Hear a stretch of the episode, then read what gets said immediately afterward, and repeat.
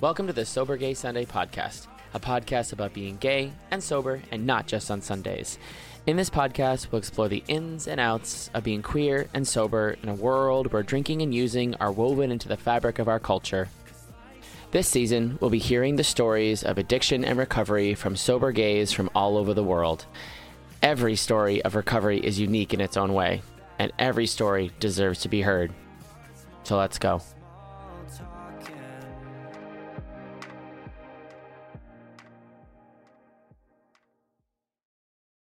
In this episode, we welcome Greg. Greg is a self admitted alcoholic and addict who is actively working on their recovery by helping others who struggle with addiction. They're currently working as a delivery driver and doing aesthetics on the side. Their recovery is stronger and more focused than ever. Please welcome Greg. Hey, Greg, welcome to the pod. How are you? we're good. okay, good. Okay, cool, cool, cool. All right. So, um, why don't you just start off by telling us your name, your preferred pronouns, and a little bit about yourself? Uh, my name is Greg. I you I'm discovering myself, so um, I'm using they them right now. Um, kind of in a in a gender as a construct mentality lately. Um, and um, it's been nice being able to discover who I am lately because um, that's something that's happening through sobriety. Mm-hmm. Um, it's crazy because I thought I knew who I was until I got sober, and then you find out that it, that was like the somebody else said it. That's like the um, prologue to your story. That's mm-hmm. your story hasn't begun yet. Um, I um when I I first came to get sober, um, I was in a really dark place, um, and I think I hid that kind of well. Um, I had just gotten out of a mental hospital uh, with a month's stay after trying to commit suicide. Um, and probably like a month or two afterwards, I found the group um, on Facebook um, Boston Sober Gay Sundays. and I um I went to the first meetup there that I had found, which was um Arrow Dodgeball. and yes, that was so fun. Yeah, that was that was a blast. Um and I can't tell if half of my sweating was from running around or because I was detoxing or both. hey. Uh, helpful in many ways sober gay sunday. Helpful in many ways. Yeah. um but that was really cool to find a group of um a group of people who were supporting each other through activities and um then there there was the fellowship afterwards and you dave were um very welcoming. Um and then um, and then I gave a car ride home to one of the members, and they asked, um, "How long do you have?" And I was like, "How long do I have till what?" and they were like, "How long is your sobriety been?" And I was like, "Oh, uh, it was like 30 minutes, but I was like seven months." Hey, you um, know, because I, I had felt like everybody else that was there had longer sobriety, so I was supposed to, and I was trying to fit in, so um, I lied. That's what uh, I mean, typical alcoholic fashion. Mm-hmm. Uh, and um, I just think it's funny that today we're doing the podcast, and yesterday I actually did get seven months. That's so I'm finally, yeah, I'm finally it's no longer a lie. I was just predicting the future. right. See, exactly. See, that's so funny.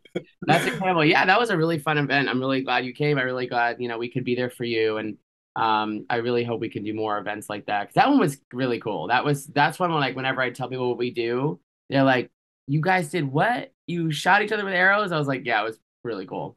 It's really, really yeah, cool. it was a blast. oh, that's amazing. That's so cool. I'm glad we're here on your seventh seven month anniversary. That's really wonderful.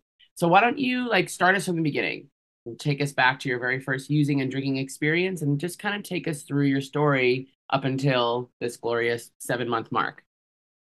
Okay. Um, so in the beginning, there was light. Um, no, um, in, in the beginning, um, I I make this joke. Um, I once had 12 years of sobriety, and then I turned 13, um, which wow. is um, when I actually had my first drink when I was younger, but it was um, my me thinking that I was cool. Like, can I have some of your your beer, mom? And it was like all backwash, and it was like the last sip. mm-hmm. yeah, I was like five. Yeah. Um, that was my first alcohol memory, um, and I thought it was so cool. Mm-hmm. But um, my first, I I'm not sure. I oh I do remember my first drink. um, my first drink was um was vodka, mm-hmm. and I did not know it was going to burn like that going down. Um, right. Um, and I qualified to be an alcoholic right away because um, I don't remember that night at all. Um, I woke up next to the toilet, um, and I I said right away that was a blast. Let's do it again. um, so um, I started drinking because I had a lot of anxiety and I was shy and I wanted to fit in. And right away, alcohol made me feel like I was Mr. Popular. Um, I don't know. It was like it. Um, all of a sudden, I could relate to people. I, uh, you well, you all know how how it goes. Mm. All of a mm. sudden, you're the life of the party. Everybody wants to be around you. You're getting calls about when you're going to hang out again, and you have a billion friends. Yeah. And um, so that that became like through middle school to high school. Um, I was like this rebel, popular kid, and um, that was short lived. I started getting into a lot of trouble pretty quickly. Mm. Um, and if you had asked me this story seven months ago, it would have been um, I was the victim of everything. But um, now that I have some a little bit of time, I'm not mm-hmm. gonna say much. I still feel pretty new. Mm-hmm. Um, I realize my part in everything. Like life happens, and you choose how to react. Um, I um I came out when I was around 13 also. Mm-hmm. Um, and I brought my best friend's parents with me, thinking my parents wouldn't yell if there were other adults there. That did not go how I thought it would go. um, I spent a lot of time being kicked out and homeless. Um, my father still won't acknowledge that that ever happened. Um, I spent a lot of times in mental hospitals. Um, and then um, there was one time that I showed up to my freshman freshman year of high school with um, a suitcase, and because I was homeless, but I was still trying to make classes, mm-hmm. and um, my teacher said, um, "You can't just carry around a suitcase. You have to have somewhere to stay. So come stay with me." And I did. Um, he was my favorite teacher, um, really well liked, and that um, that ended up being um, a terrible situation um, where he stopped taking me to school and um, molested me, and that happened when I was um, like 15 or 16, and I told my best friend the next day, and she by the end of the day the whole school knew. Um, and i was known as the kid who slept with teachers for grades and the worst part about that is that i still failed that class. Oh, no, no. So i i have to um I have to talk about that for a second. I went to the AA roundup for the first time this mm-hmm. summer, and um, one of the workshops led by Frankie was healing with humor, and um, that was the first time I was able to laugh about that situation, and that was the joke I came up with was um, failing the class. so that um, I went on a downward spiral after that because um, I couldn't no longer trust authority. I I didn't mm-hmm. respect um, adults anymore. Mm. Um, like the I remember the principal cornered me in a room once one day, and it was just to like give me a lecture about my behavior. But um, I was like, you can't just block the only exit. Yeah. He was like standing in the doorway, so I like pummeled him, and um, um, so I I was too crazy for school. I dropped out of school. Um, and my my parents kept kicking me out. I ended up um, too much for my parents, so I ran away, and I was living in the woods, and um, I remember it was snowing, and I woke up, and there were there was two coyotes sitting next to me, and and I I'll always remember that because I thought it was a dream, and then later on I realized it wasn't. But um, they didn't do anything. I, I was like dying of pneumonia and hypothermia. Oh, wow. Um, but I ended up finally calling somebody. Um, I, I built an igloo in the woods and um, I was a survivor. Um, like nobody was gonna push me down. Wow. Um, I wasn't even trying to seek shelter. I was I was talking to this guy online, and my biggest concern was that my phone was charged so that I could call him. oh God! and, you know, I was like, as long as we can chat, then my day's going good. um, yeah. So, still a crazy teenager, even living in the woods. Um, but my parents um put me in a mental hospital after I was brought to the ER um, with hypothermia, and um, from there they shipped me to Costa Rica to um, conversion therapy.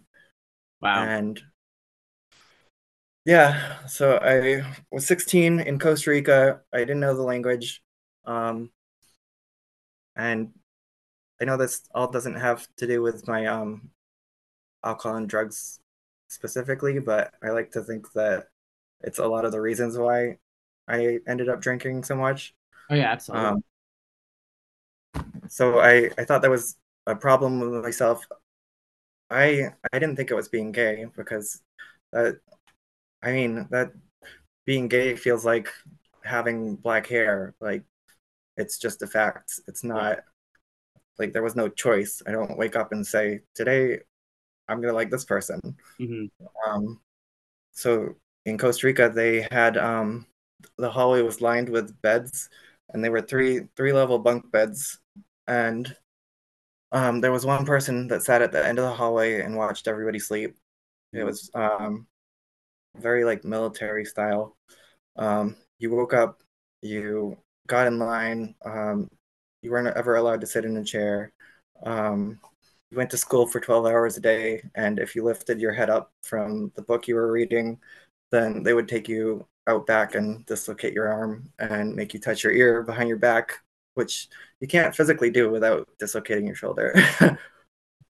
They um the police eventually came and said that they were holding us there um, illegally and it was an illegal operation and that they couldn't hold us there if we wanted to leave. And they said all this to a bunch of like 12, 8, 16 year olds.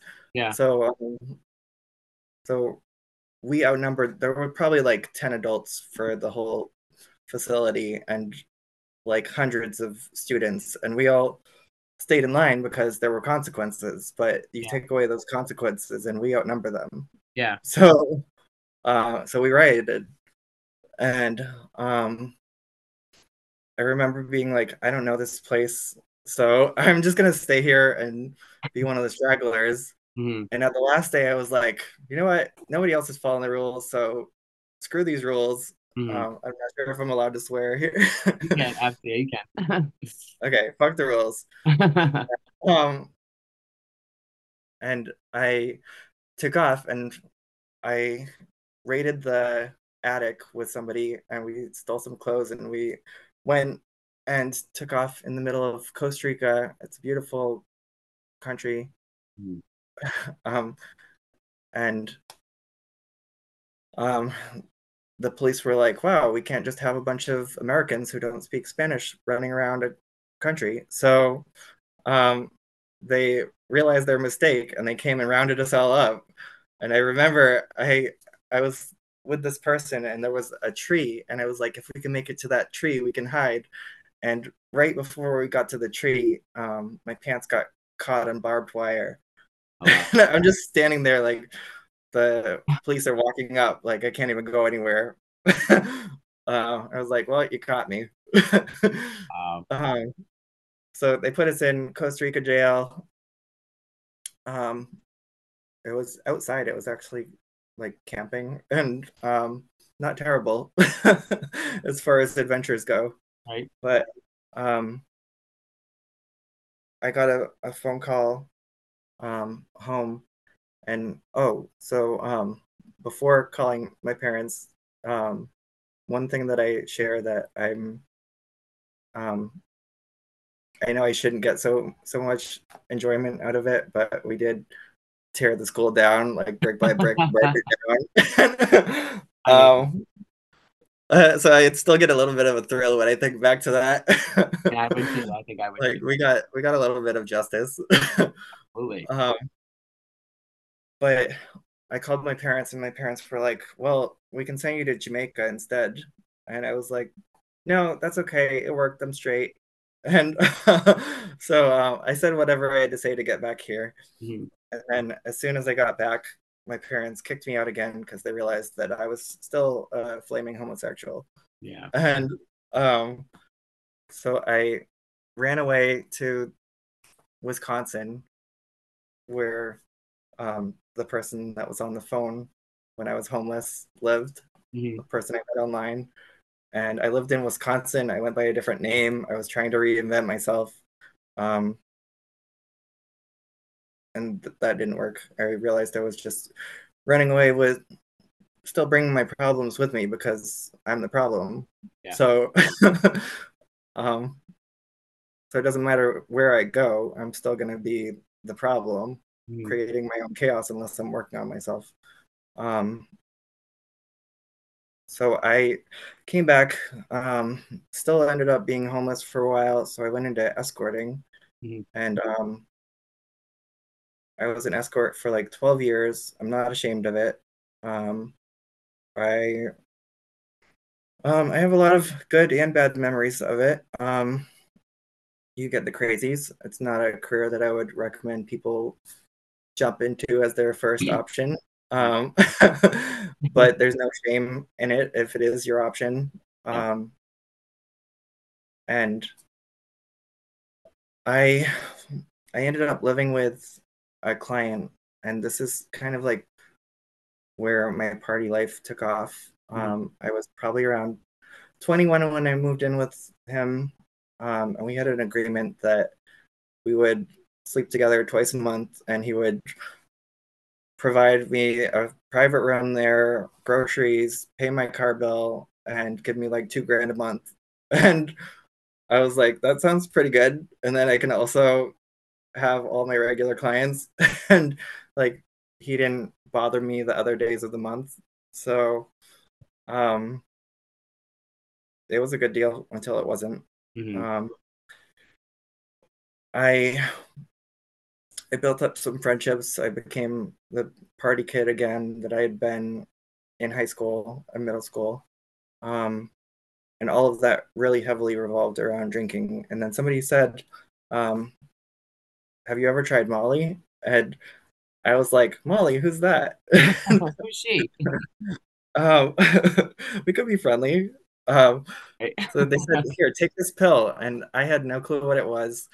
And um, by the end of the night, um, I had lost at strip poker, and um, and we were like naked, listening to um, like old folk music, and it was like the best music I'd ever heard, which is how I know it was like the drug. Mhm. um so molly became me and molly became good friends for a while Mhm. um I quickly realized that she was a, a great party drug for like the clubs. So Yeah. I would go clubbing and um, do Molly with friends, and then I would be the one that was like, "Hey, you got any more? Let's do more." It's like six in the morning, but we could we could stay up all day tomorrow, and then again all night tom- the next night hmm and um, everybody else that was using it recreationally was like they had taken their one pill and then were ready for bed Yeah. and going to work the next day and uh, that was not me i also didn't have a regular work schedule to worry about so um, i didn't for the longest time I, I wasn't sure if i could handle a regular job because i'd never had that kind of schedule where somebody else tells you where you have to be or you're fired. Yeah. And I was like, I don't know if I like those rules. um, so I that's probably why I stayed escorting so long Mhm. was because I looked at it as like I I can cancel or do whatever I want. There was one time um a friend needed help on his rent and I was broke and I was like I got it and then let's also go to Canada. So like the from the time of being broke to hearing a friend needed help, I came up with um, like the eight hundred dollars he needed for rent, and then also took us on a trip to Canada. Right. That's that's Um, hey. Sounds good to me. and that trip was kind of um, insane also because we we dumped out sprite bottles and filled them with wine and we just walked around canada montreal um, drinking wine and we were we were led around by a homeless guy who um, knew where all of the best gay clubs were um, Wow. and every time we went somewhere we'd give him a dollar There you go. There you go. and um he, took us to a nightclub we were the first ones there and i just remember passing out on the couch and waking up when everybody was leaving Wow. Yep. i'm sure we're in the back of someone's phone um like look at these fools sleeping on the couch Right. but um so i i was 25 escorting um living with the client and i discovered molly and i introduced the client to molly Hmm.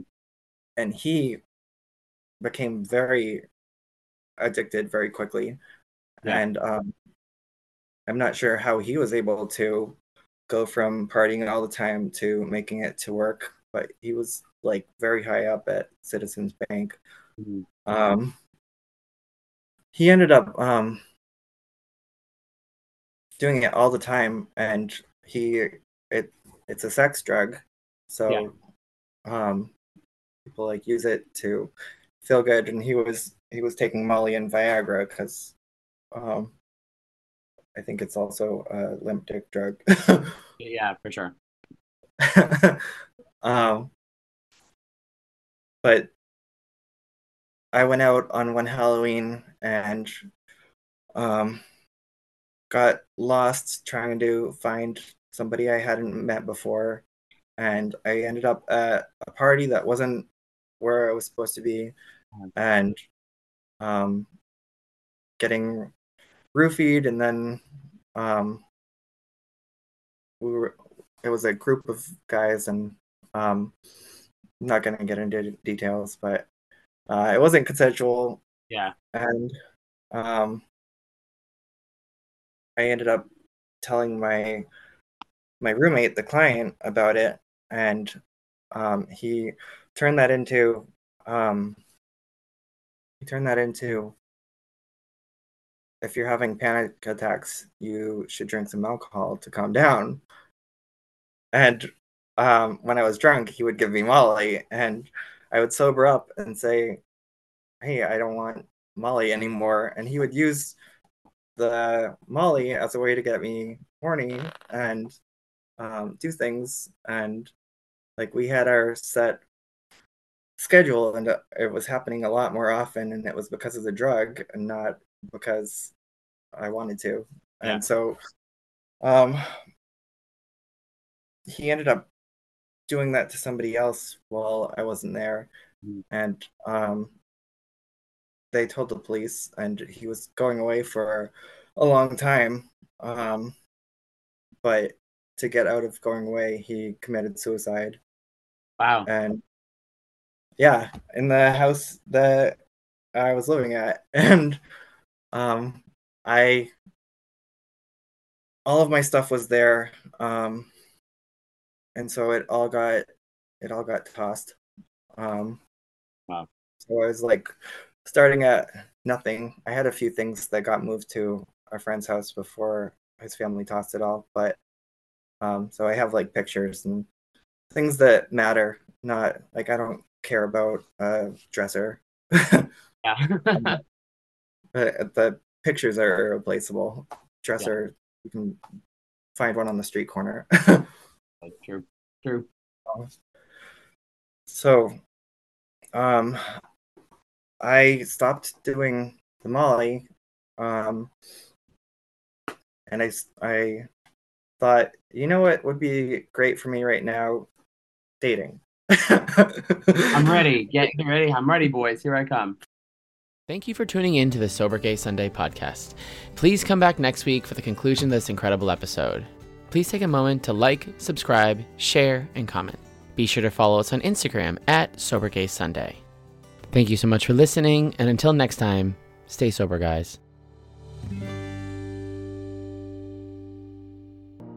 I'm so sick of small talking. Tell me something dropping. Hit me on head with your biggest mistakes. I don't want your daily drama. Fill me in on family traumas. Tell me all the medication that you take. Cause life's so short, we so fast.